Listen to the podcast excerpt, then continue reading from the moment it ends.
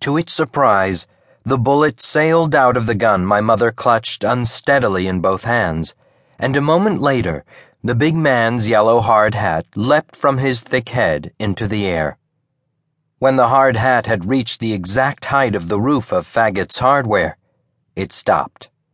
Its dull curve had been ruptured by a singed bullet hole just an inch from a jagged black insignia. It remained suspended far above our heads and above the body of the big man who had slammed heavily to the sidewalk like a piano falling ten floors. We gazed up at the hard hat, then down at the man, then back up at the hard hat. From behind the plate glass window of the hardware store, a stubby guy with a withered left arm and bushy black eyebrows gazed with us. A pencil poked out from behind his ear. I wondered if he was the same guy with a pencil behind his ear from when I was a kid.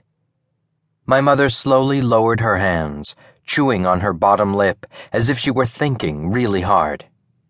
Then she carefully placed the gun in the paper Dominion grocery bag by her feet, among the cartons of milk, the bananas, the celery, the cornflakes, the little boxes of powdered jello, the packet of dry farfel, the length of Chicago 59 salami, and the kosher steaks wrapped in leaking brown paper.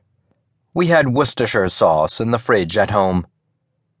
I glanced at my big brother, Jake. He was squinting quietly in thought. His hand rested lightly on my shoulder. More people, some of them our neighbors, began to emerge from the shops to see what had happened. Toots Rosen, Marky Adler, Frida Laba, the father from the Nevskys, Wallace, was it? Walter? They stepped out of the shoe store, the cigar store, the Liquor Control Board of Ontario, and the bank. They stepped out of the Red Ruby Chinese restaurant. Across the street, in the park with the slides, the teeter totter, and the incredible rocket ship monkey bars, a few kids had run right up to the frost fence. Their noses poked through. Their hands were like claws on the crisscrossed metal. On the sidewalk, the man neither spoke nor twitched. The shadow of a breeze rippled his thinning hair. His eyes were gently shut a trickle of black blood leaking neatly from his blue temple. He lay motionless there, in front of the hardware store in Bathurst Manor Plaza, dreaming of a white, white world.